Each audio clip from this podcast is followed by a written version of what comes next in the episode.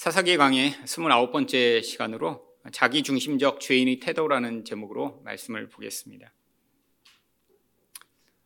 죄라고 하는 것은 눈에 보이지도 않고 또한 우리가 알기도 어려운 영역입니다. 그래서 죄는 영적인 것이라고 하죠.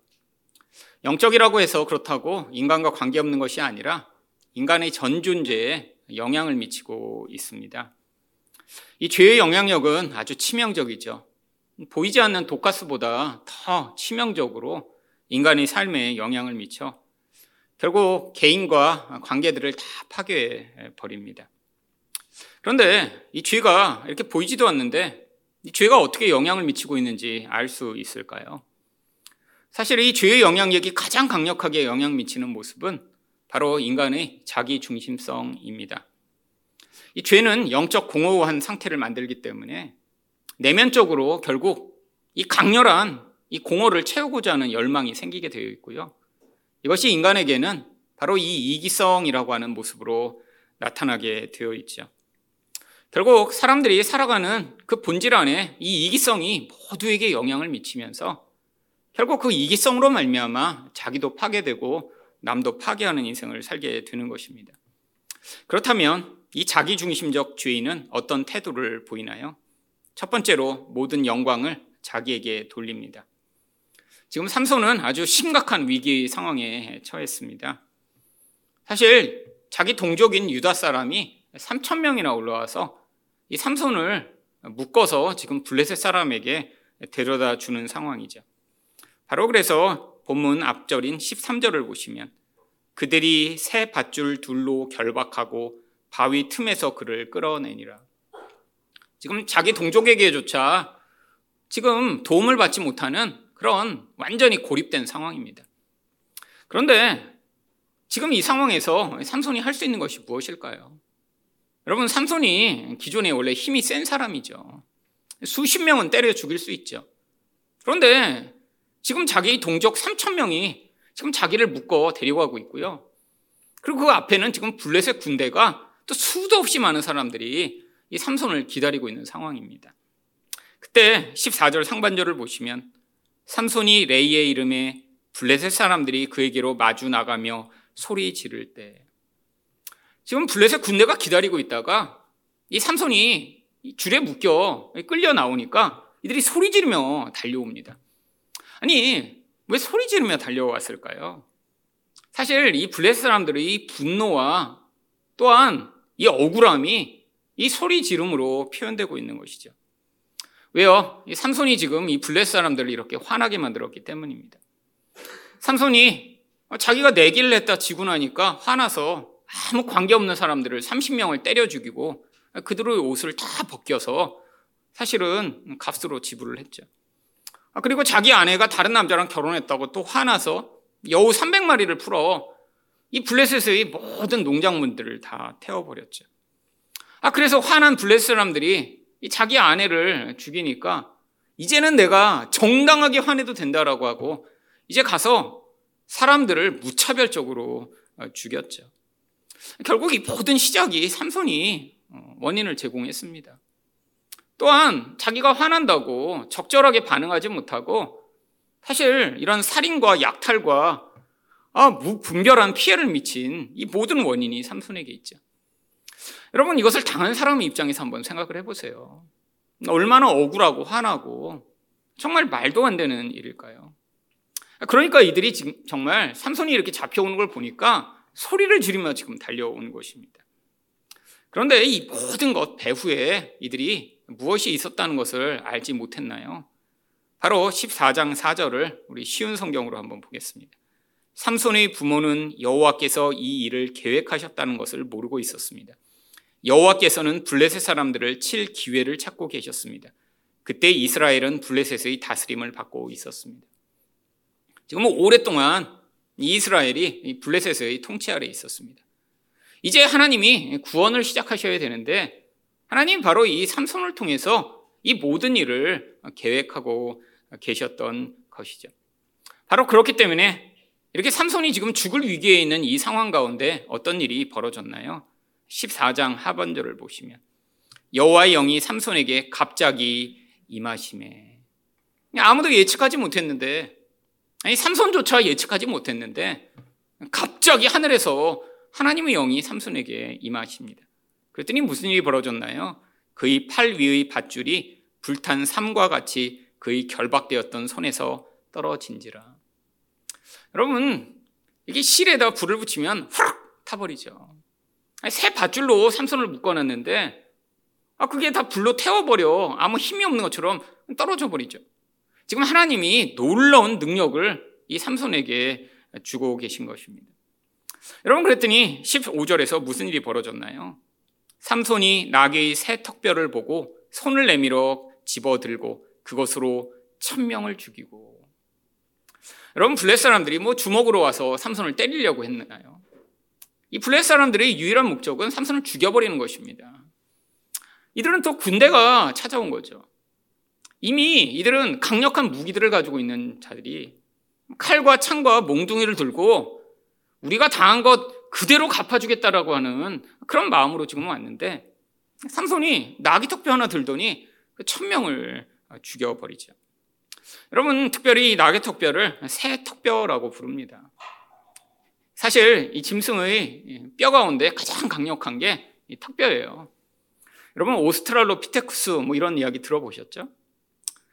고대 인간의 조상이라고 음, 사람들이 생각하는 어, 그런 어, 존재입니다.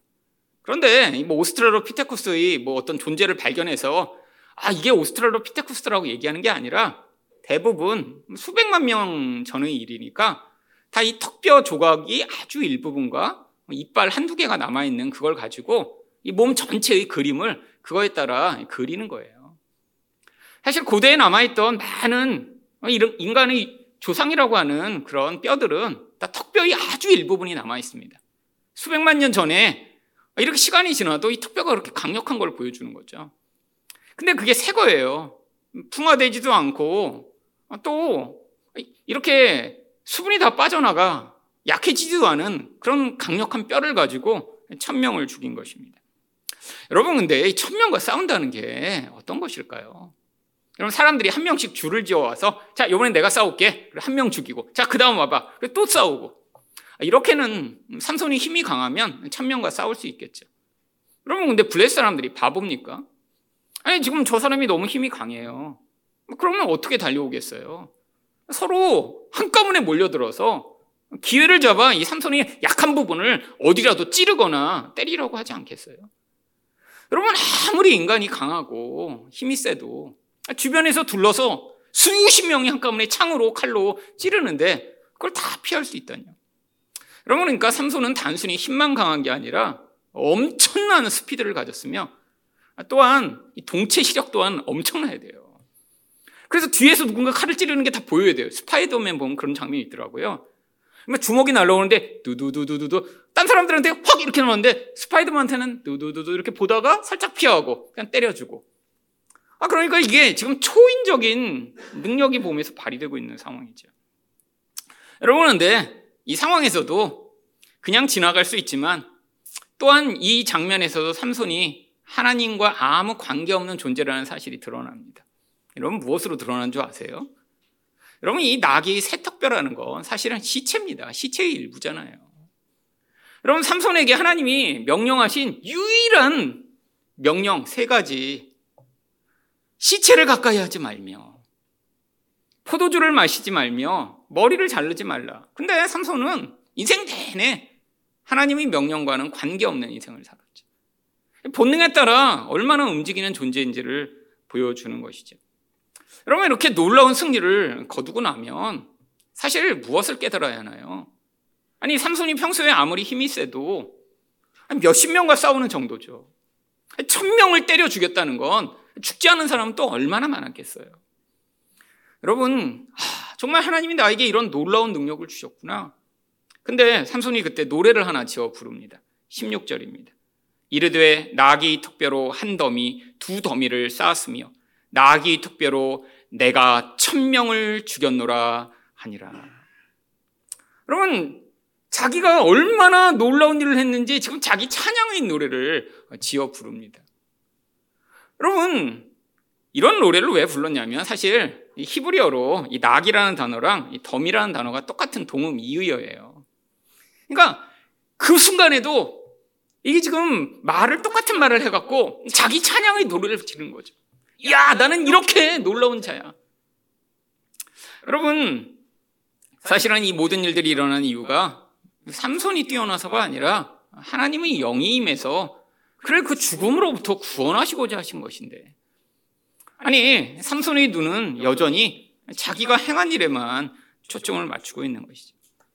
여러분, 성경에 나와 있는 모든 찬양들은 사실 이렇게 하나님의 구원을 찬양하는 노래들입니다. 대부분 절대 절명의 상황에서 하나님이 개입하시거든요. 여러분, 모세 또한 뭐라고 찬양을 했나요? 출애굽기 15장 1절입니다.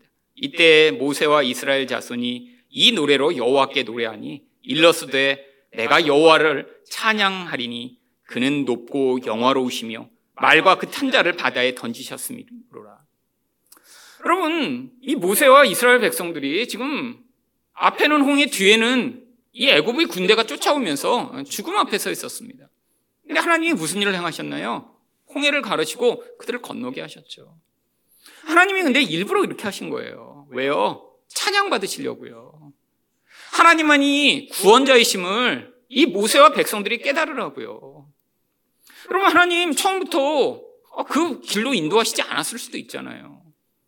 이전에 쫓아오는 놈들을 미리 막으실 수도 있었잖아요. 근데 하나님이 그런 절대 절명의 상황으로 모든 상황들을 허용하신 뒤에 그리고 거기서 하나님이 구원자이심을 보이고 그래서 하나님의 백성들은 자연스럽게 우리 하나님 위대하십니다. 하나님 높으십니다. 하나님만이 구원을 베푸시는 분이십니다. 노래하도록 만드시는 거예요. 여러분 성경에 나오는 모든 이런 위급한 상황에서 구원받은 자들은 똑같은 노래를 부릅니다. 사사기 5장 1절과 3절을 보시면 이날에 드보로와 아비노함의 아들 바락이 노래하여 이르되 너희 왕들아 들으라 통치자들아 귀를 기울이라 나 곧 내가 여호와를 노래할 것이요 이스라엘의 하나님 여호와를 찬송하리로다. 그럼 이거 너무 당연하지 않나요? 하나님이 그렇게 하신 것을 하나님 백성은 노래하고 아, 그렇게 할 수밖에 없는 그 놀라운 은혜와 감동으로 말미암아 아 모든 사람만 들어 나는 우리 하나님을 찬양할 거야라고 하는 것이 모든 사람들이 가장 일반적인 반응인데. 여러분 이런 놀라운 구원을 경험하고도 바로 삼손은 야 내가 이게 한 돔이 두 돔이나 쌓았어. 야 내가 나기 특별로 이런 놀라운 일을 이루었어. 라고 노래하죠. 아, 그리고 심지어는 그게 너무 자랑스러워서 그곳 이름을 자기가 특별하게 새로 이름을 붙입니다. 원래 여기가 레히라는 장소거든요. 근데 17절에 그곳의 이름을 바꿔버려요 그가 말을 마치고 특별을 자기 손에서 내던지고 그곳을 라맛 레히라 이름하였더라. 여러분, 이 레이는 그냥 산이라고 하는 뜻입니다. 언덕이라는 뜻이에요. 라맛 레이는요, 턱뼈가 쌓여버린 산이라는 뜻이에요. 내가 이렇게 사람을 천명을 죽여서 사람의 산을 쌓았다 그래서 야, 내가 이렇게 놀라운 일을 했어라고 자기 업적을 자랑하죠. 여러분, 성경에서 이렇게 자기 업적을 자랑하고 싶어 못 견디던 사람들이 등장합니다. 여러분 누군가요? 바로 사울이죠. 사무엘상 15장 12절을 보시면 사울이 갈멜에 이르러 자기를 위하여 기념비를 세우고 발길을 돌려 길갈로 내려갔다. 여러분 근데 이 사무엘상 15장이 어떤 장인 줄 아세요? 바로 이 사울이 하나님께 버림을 받은 것을 선고받은 장입니다. 지금 하나님의 명령을 듣지 않아서 너는 이제 왕의 자리에서 하나님이 너를 이제 더 이상 머물 수 없도록 하시고 새로운 사람을 세울 거라는 선고를 받았는데 지금 자기가 한 일이 너무 자랑스러워서 사울이 기념비를 세우죠. 근데 성경에 이 사울과 또 똑같은 사람이 한 명 등장합니다. 압살롬입니다. 사무엘하 18장 18절이죠. 압살롬이 살았을 때 자기를 위하여 한 비석을 마련하여 세웠으니 이는 그가 자기 이름을 전할 아들이 내게 없다고 말하였음이로다. 여러분, 이 압살롬 또한 자기 이름을 내고 싶었는데 그러지 못해 자기 기념비를 세웁니다. 여러분, 근데 이 사울과 압살롬 참 나쁜 놈들이라 이런 것인가요? 아니요. 이들이 바로 인간 안에 이렇게 자기 영광을 추구하는 이 옛사람을 바로 가장 집약적으로 보여주는 인물이기 때문이죠. 여러분, 그래서 이 사울과 압살롬 사이에 누가 있나요? 다윗이 있습니다. 샌드위치처럼. 여러분, 샌드위치 먹으면 사실 진짜 중요한 건 이 빵이 아니라 빵 사이에 있는 야채와 고기죠. 여러분, 마찬가지입니다. 지금 사울과 압살롬 사이에 진짜 중요한 거는 뭐예요? 다윗이에요. 다윗이 훌륭하고 멋진 사람이라는 게 아니에요. 이렇게 겉사람에게 쌓여 있는 하나님만이 만들어내실 수 있는 이 세 사람은 하나님께 영광을 돌리고 하나님을 노래하고 하나님을 찬양하는 존재인데 이 세 사람 겉을 사울과 압살롬과 같은 자기 영광만을 추구하는 옛사람이 둘러싸고 있는 이 인생의 모습을 지금 그림으로 보여주고 계신 것이죠. 여러분, 하나님을 가장 많이 노래하고 찬양한 사람이 누군가요? 다윗입니다. 여러분, 시편의 거의 절반이 다윗이 쓰는 시잖아요. 여러분, 그 시를 보면 삼성과 같은 그런 자기 찬양이 있나요? 야, 내가 얼마나 좋은 일을 했는지 한번 봐라. 그런 건 성경에 쓰여 있을 수가 없죠. 여러분, 시편은 다 하나님을 찬양하는 노래입니다. 나의 고난 가운데 구원하신 하나님을 갈망하며 그 은혜를 열망하는 노래들이 가득하죠. 근데 그게 다윗이 훌륭하고 멋지고 뭐 어려서부터 제자 훈련 받고 아, 이래서 훌륭한 사람이 돼서 그렇게 노래한 게 아니에요. 하나님이 특별한 은혜로 바로 이렇게 하나님이 만들어내신 새 사람만이 자기 영광이 아니라 하나님의 영광을 추구하는 인생을 살 수 있으며 그래서 이 사람들만이 하나님을 노래하고 찬양하는 존재임을 보여주고자 한 거죠. 우리 겉사람은 어때요? 사울과 압살롬 아니 삼손처럼 늘 자기 영광을 추구합니다. 여러분 이게 사실 우리 본질이에요. 여러분 여러분 가운데 여러분 또한 여러분 자신의 모습을 드러내고 자랑하고 싶지 않으신가요? 여러분 이런 마음이 난 하나도 없다. 이 사람이 사실 제일 무서운 사람이에요. 어, 나는 하나도 자랑하고 싶은 마음이 없어. 근데 이런 사람이 어떤 사람이에요? 사실 나는 아무것도 자랑하고 싶지 않다는 걸로 자기를 자랑하는 진짜 깊은 명예욕을 가지고 있는 사람이죠. 어, 나는, 나는 하나도 자랑하고 싶지 않아요. 나는 사람들이 드러나고 싶어 하지 않아요. 이런 사람이 진짜 무서운 사람이에요. 자기 안에 이 드러나고 싶은 욕구까지도 누르며 나는 이렇게 겸손하고 아, 나는 이렇게 하나님 앞에서 온전한 사람 이걸 드러내고 싶어하는 진짜 무서운 악인이죠. 여러분 인간은 다 자기를 드러내고 싶어 합니다. 다른 말로 이야기하면 무시당하거나 내가 드러나지 못하면 화나고 짜증나고 아주 불편해지죠. 근데 이게 정상이 아니에요. 원래 우리는 하나님을 다 찬양하도록 만들어진 존재입니다. 근데 뭐가 들어왔어요? 죄가 들어오면서 내가 하나님처럼 되고 싶었어요. 여러분, 영광이라는 거는 우리가 세상에서 어떤 능력을 발휘하거나 멋진 사람이 돼서 하나님께 영광을 돌리는 게 아닙니다. 참된 영광은 하나님의 본질이 드러나는 거예요. 여러분, 근데 우리는 어떻게 자꾸 우리 영광을 추구하려고 하죠? 세상에서 내가 높은 자가 되고 강한 자가 되고 아니 이렇게 삼손처럼 아 내가 이렇게 천 명이나 죽였어 라고 하는 이런 능력과 업적으로 내가 얼마나 괜찮은 존재인지를 드러내고자 하죠. 근데 성경적 관점에서 보면 이런 일들이 일어날수록 삼손이 더 멋진 존재가 아니라 더 추하고 더 자기 중심적이고 얼마나 어리석은 존재인지가 더 드러나게 되어 있는 것입니다. 여러분, 우리 인생은 은혜 없이는 살 수 없는 인생이에요. 하나님 백성은 이걸 깨달아야 합니다.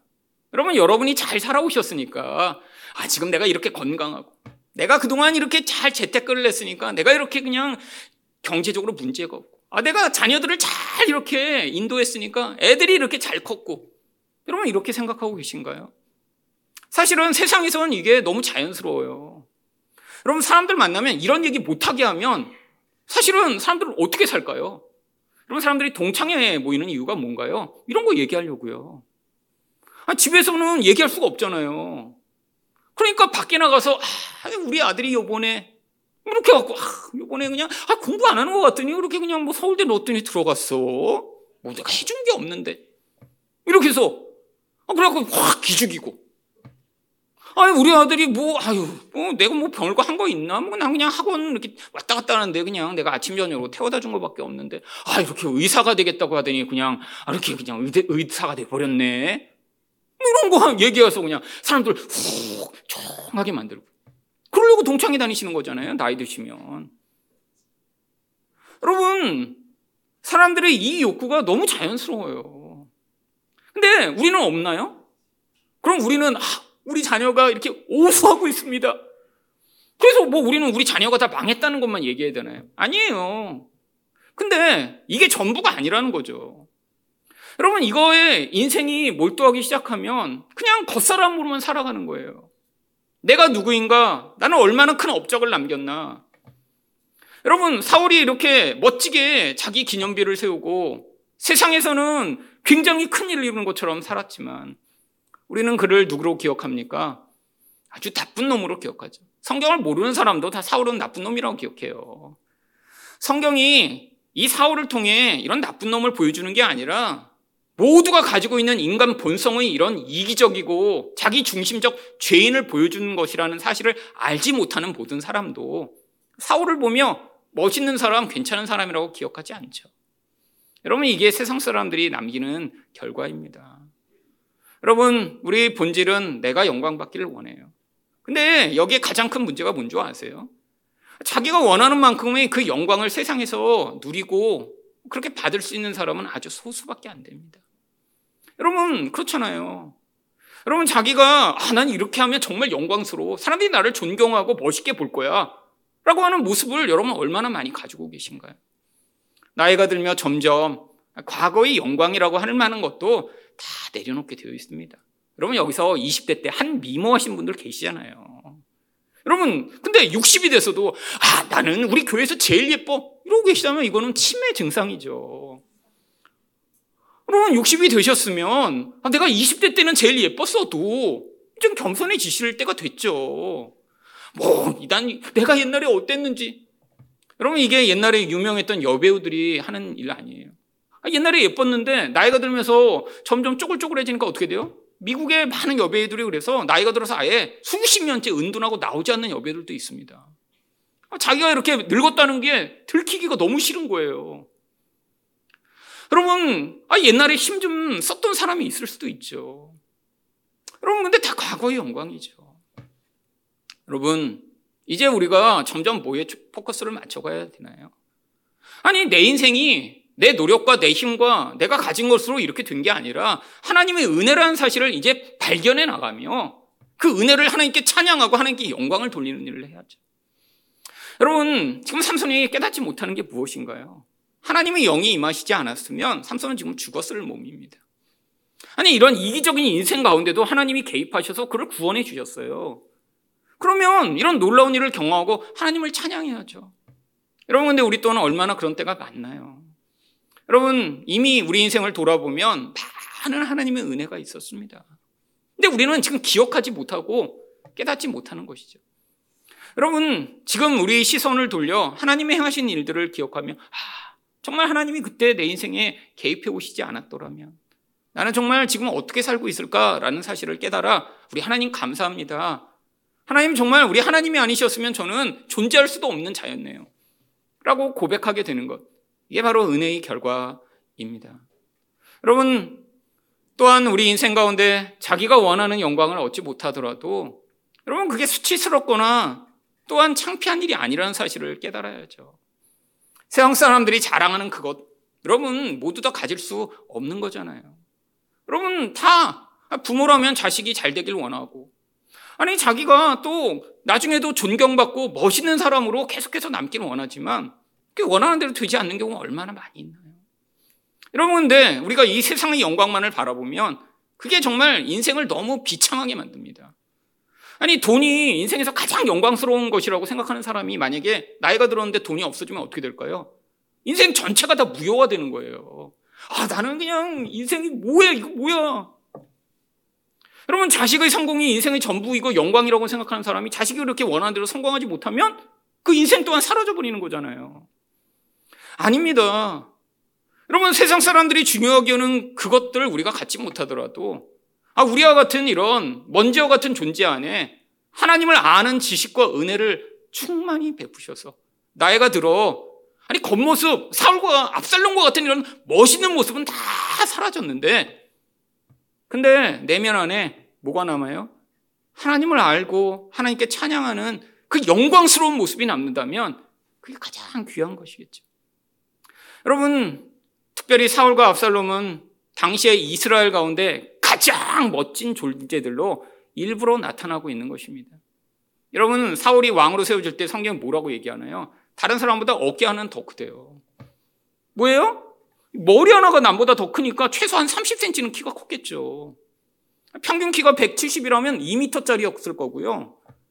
여러분 지금도 3천년 전이나 지금도 그렇게 키 큰 사람은 굉장히 멋지고 잘난 사람이잖아요. 여러분 압살롬은 또 뭐라고 묘사합니까? 이스라엘 가운데 압살롬처럼 잘생긴 사람이 없었대요. 여러분 근데 그게 겉사람이잖아요. 근데 그의 내면들은 다 어떠한가요? 너무 추하고 더러운 채로 결국 하나님께 버림받았죠. 여러분 우리 참된 영광은 이 세상에 있지 않습니다. 세상에서 우리 영광이 있다고 생각하는 사람들에게는 결국 이런 비참한 결국이 있으며 마치 삼손처럼 이런 불쌍하고 어리석은 모습으로 살면서도 깨닫지 못하는 것이죠. 여러분 인생 가운데 우리가 영적인 눈을 열어 하나님 베푸시는 은혜를 바라보며 그 영광을 찬양하게 되시는 여러분 되시기를 축원드립니다. 두 번째로 자기 중심적 죄인은 어떤 태도를 보이나요? 하나님을 자기 욕구 충족의 도구로 여깁니다. 18절 상반절입니다. 삼손이 심히 목이 말라 여호와께 부르짖어 이르되 여러분 이 삼손이 태어날 때부터 이렇게 나신으로 태어나 지금 이미 나이가 많이 든 상황인데 성경에 삼손이 하나님을 찾은 유일한 처음 있는 장면입니다. 이처럼 삼손은 지금 하나님과 관계없이 살았어요. 근데 지금 왜 삼손이 하나님을 찾고 있나요? 심히 목이 말라. 자기 욕구가 너무 강렬한데 자기 힘으로 해결할 수 없는 상황이 되니까 그때 하나님을 찾기 시작하죠. 아, 그리고 하나님을 찾으며 하나님 목말라요 물 주세요가 아니라 뭐라고 얘기하나요? 주께서 종의 손을 통하여 이 큰 구원을 베푸셨사오나. 아니, 나를 통해 이렇게 놀라운 구원을 베푸셨는데, 근데 지금 내가 목말라 죽으면 뭐하라는 거예요? 여러분 지금 자기 의를 내세우고 있는 거예요. 아니, 나같이 이런 놀라운 사람을 그냥 죽게 만들 거예요? 여러분 기도할 때 이렇게 기도하는 사람이 있습니다. 하나님, 이거 안 도와주시면 그 하나님 손해 아니에요? 여러분 저 많이 봤습니다. 많이 봤어요. 아니 나를 안 도와주시면 도대체 누굴 도우시겠다는 거예요? 여러분 기도라는 것 자체가 나는 아무것도 할 수 없는 자인데 하나님의 은혜의 의거에 하나님께 간구하는 태도가 기도입니다. 아, 내가 이런 존재니까 나를 당연히 도와야 되는 거 아니야? 이건 뭐예요? 협박이죠, 협박. 아니, 하나님, 나를 통해 구원해 놓고 물을 안 줘? 여러분, 이런 거잖아요, 지금. 여러분, 그 뒷부분은 더 가관입니다. 18절 하반절을 보시면. 내가 이제 목말라 죽어서 할례 받지 못한 자들이 손에 떨어지겠나이다. 여러분, 할례는 언제 관심을 기울여야 하는 내용인가요? 하나님의 율법과 관련해 일을 할 때 이 할례의 문제가 관계가 되잖아요. 여러분 이전에 사실은 삼손은 할례와 관계없이 살던 인생입니다. 아니 정말 할례 받은 게 그렇게 중요하고 할례 받은 사람끼리만 교제해야 되면 이전에 할례 받지 못한 이런 블레스 사람의 여자와 결혼하고자 했나요? 이후에도 마찬가지입니다. 바로 우리 다음 주에 보게 될 16장 가면 바로 또 이 할례 받지 못한 블레셋 창기를 찾아가요. 평소에는 하나님의 율법과 아무 관계가 없어요. 근데 어느 순간에만 지금 율법을 들먹여요? 자기가 죽게 된 순간에. 아니, 내가 지금 죽어버리면, 이 할례 받지 못한 저, 저 인간들한테 내가 지금 이렇게 죽으라는 거예요? 여러분, 이게 바로 삼손의 어떤 모습인가요? 사실 너무 자기 중심성이 큰 나머지 하나님마저도 자기 욕망을 위한 도구로 사용하고 있는 것이죠. 여러분, 근데 왜 성경이 이렇게 이 삼손이 이런 모습으로 살고 있는 것을 이렇게 자세하고 깊이 기록하고 있나요? 사실 이런 이 인간의 이기적인 모습과 대조되는 우리 하나님의 긍휼과 은혜를 대조시켜 보여주고자 하는 것입니다. 여러분 이때까지 만난 사람 가운데 아, 저 사람 너무 싫다라고 하는 사람들을 한번 떠올려 보세요. 여러분 인생 가운데 싫었던 사람이 있잖아요. 아, 저 사람이랑 이렇게 오래 같이 있고 싶지 않아. 이런 사람. 여러분 대부분 특징이 있습니다. 어떤 특징인 줄 아세요? 공통된 특징이 있어요. 굉장히 이기적이었을 것입니다. 여러분 저도 돌아보면 내 인생 가운데 굉장히 가까이 하기 싫은 사람들 보면 굉장히 이기적이에요. 이기적이니까 자꾸 화내고 이기적이니까 배신하고 이기적이니까 남 고려하지 않고 막 무시하고 이기적이니까 자기 욕심만 취하다가 결국 남에게 피해주고 여러분 이 삼손은 얼마나 이기적이고 자기 중심적인가요? 자기 욕망밖에 없어요. 자기 영광밖에 없어요. 나, 인생에 그냥 나로 꽉 찬 사람이야, 나로 꽉 찬. 그냥 self-centered. 모든 것이 자기 영광, 자기 예배, 자기 찬양, 자기 욕구. 하나님이 근데 일부러 이 삼손을 이렇게 만드신 거예요. 왜요? 이런 삼손과 대조되는 우리 하나님의 그 무한하신 사랑과 은혜를 보여주시고자 하시기 위함이죠. 여러분 누군가 이렇게 다가와 요구하면 여러분은 어떨 것 같으세요? 야, 네가 나를 안 도와줘? 내가 어떤 사람인데? 그러면 도와주려는 마음이 있다가도 안 도와주고 싶지 않겠어요? 여러분, 여러분 자녀가 여러분한테 아니 아버지, 어, 아버지가 나를 안 도와주면 어떻게 해요? 내가 이런 사람인데 아버지 나중에 두고 봐. 이러면 아, 주려고 하다가도 이 자식이 이런 마음 안 들겠어요? 이게 인간의 본성이죠. 이런 이기적인 놈? 근데 우리 하나님이 어떻게 하시나요? 19절입니다. 하나님이 레이에서 한 우묵한 곳을 터트리시니 거기서 물이 솟아나오는지라. 삼손이 그것을 마시고 정신이 회복되어 소생하니 그러므로 그 샘의 이름을 에나꼬레라 불렀으며 그 샘이 오늘까지 레이에 있더라. 여러분 하나님이 우물을 터트려 물을 마시게 해 주십니다. 여러분 그러면 이 에나꼬레라고 이름을 붙일 때라도 와, 하나님이 나에게 구원의 생수를 주셨구나 이렇게 붙여야 되는데 이름을 또 뭐라고 붙이는 줄 아세요? 에나꼴에 무슨 뜻인 줄 아세요? 부르짖는 자의 샘이라는 뜻이에요. 내가 부르짖었더니 샘이 터졌다. 끝까지 끝까지 이 자기중심성을 못 버립니다. 너무 나쁘지 않아요? 때려주고 싶어요 정말 이 삼손을 제가 묵상하며 정말 때려주고 싶더라고요 너무 너무 미워요 어, 이 자식 정말 왜 이렇게 이기적이야 근데 이 삼손이 바로 저희 모습입니다. 여러분, 이 삼손은 극화해서 지금 하나님이 우리 본질을 지금 드러내서 보여주고 계신 것이죠. 여러분, 우리는 삼손처럼 힘이 강하지 않아요. 그러니까 이런 극적인 구원 또한 자주 경험할 수 없습니다. 근데 우리는 힘이 약한 대신에 똑같이 아주 자잘자잘하게 이기적으로 살아요. 하나님께도 계속해서 우리 욕구를 위한 간구만 할 때 얼마나 많이 있나요? 아니 삼손처럼 막 엄청난 업적을 쌓은 다음에 야 이건 내가 쌓은 이런 산이야.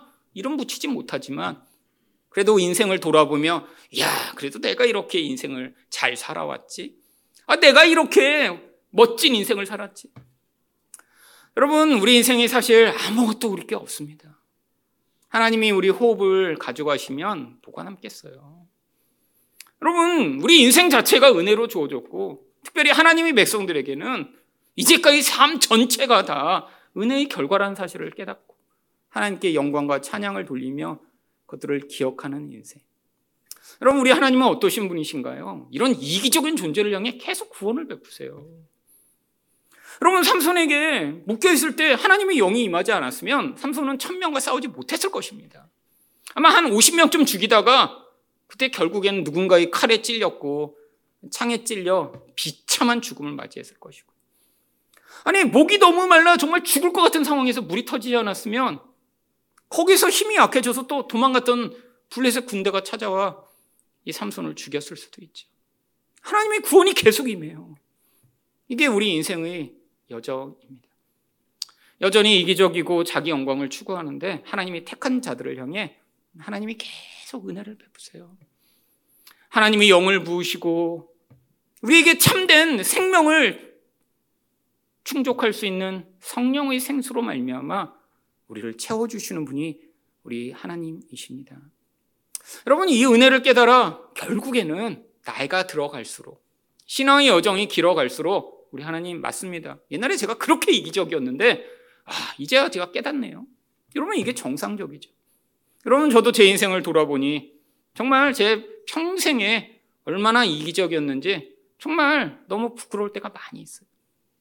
제가 대학생이 됐는데 어느 날 지하철을 탔는데 어, 고등학교 때 같이 학교를 다녔던 친구를 만난 거예요. 한 4, 5년 만에. 근데 이제 그땐 제가 이제 목사가 되기로 결정을 했고 또 그러니까 아, 제 나름대로 굉장히 신앙적으로나 삶에서 훌륭하게 잘 살고 있다고 생각했어요. 옛날에는 기도도 많이 안 하다가 기도도 많이 하고 그때는 또 이렇게 성경 막 그때 아마 신대원 준비 중이었던 것 같아요. 그래서 신대원 준비하면 막 매일 막 성경 막 여섯 일곱 시간씩 공부하고 막 굉장히 신실하게 잘 살고 있었어요. 그 나름대로 뭐 그렇게 되니까 저 나름대로 굉장한 자기의가 이제 있었습니다. 내가 이렇게 신실하게 잘 살고 있는데. 근데 참 그게 어쩔 수 없는 과정인 것 같아요. 지금 생각하면 아 그때 뭐 성경 좀 받고 기도 좀 했다고 내가 잘 살거나 훌륭한 사람이 된 게 아닌데 이전에 안 그러다가 그렇게 되니까 굉장히 훌륭한 사람이 된 것처럼 보이는 거예요. 근데 이렇게 고등학교 친구를 딱 만나서 야 오랜만이야 안녕 그러고 얘기를 해요. 그래서 너 뭐하냐 그래서 그때 제가 친구한테 그랬어요. 아 나 이렇게 하나님의 은혜를 주셔 소명을 주셔서 신학대학원 가서 목사 되려고 그랬더니 딱 친구한테 저보더니 네가 그러는 거예요. 네가 아 그래서 그 말에 마음이 확 상했어요. 네가 뭐, 나는 안 된다는 건가? 근데 딱 그 다음에 아, 그래서 내가 그랬어요. 왜? 그랬더니 뭐라 그런 줄 알아요? 야, 너같이 이기적인 애가 목사 되면 어떡해? 그러는 거예요. 그러더니, 아, 간다. 그러더니 내려버리는 거예요.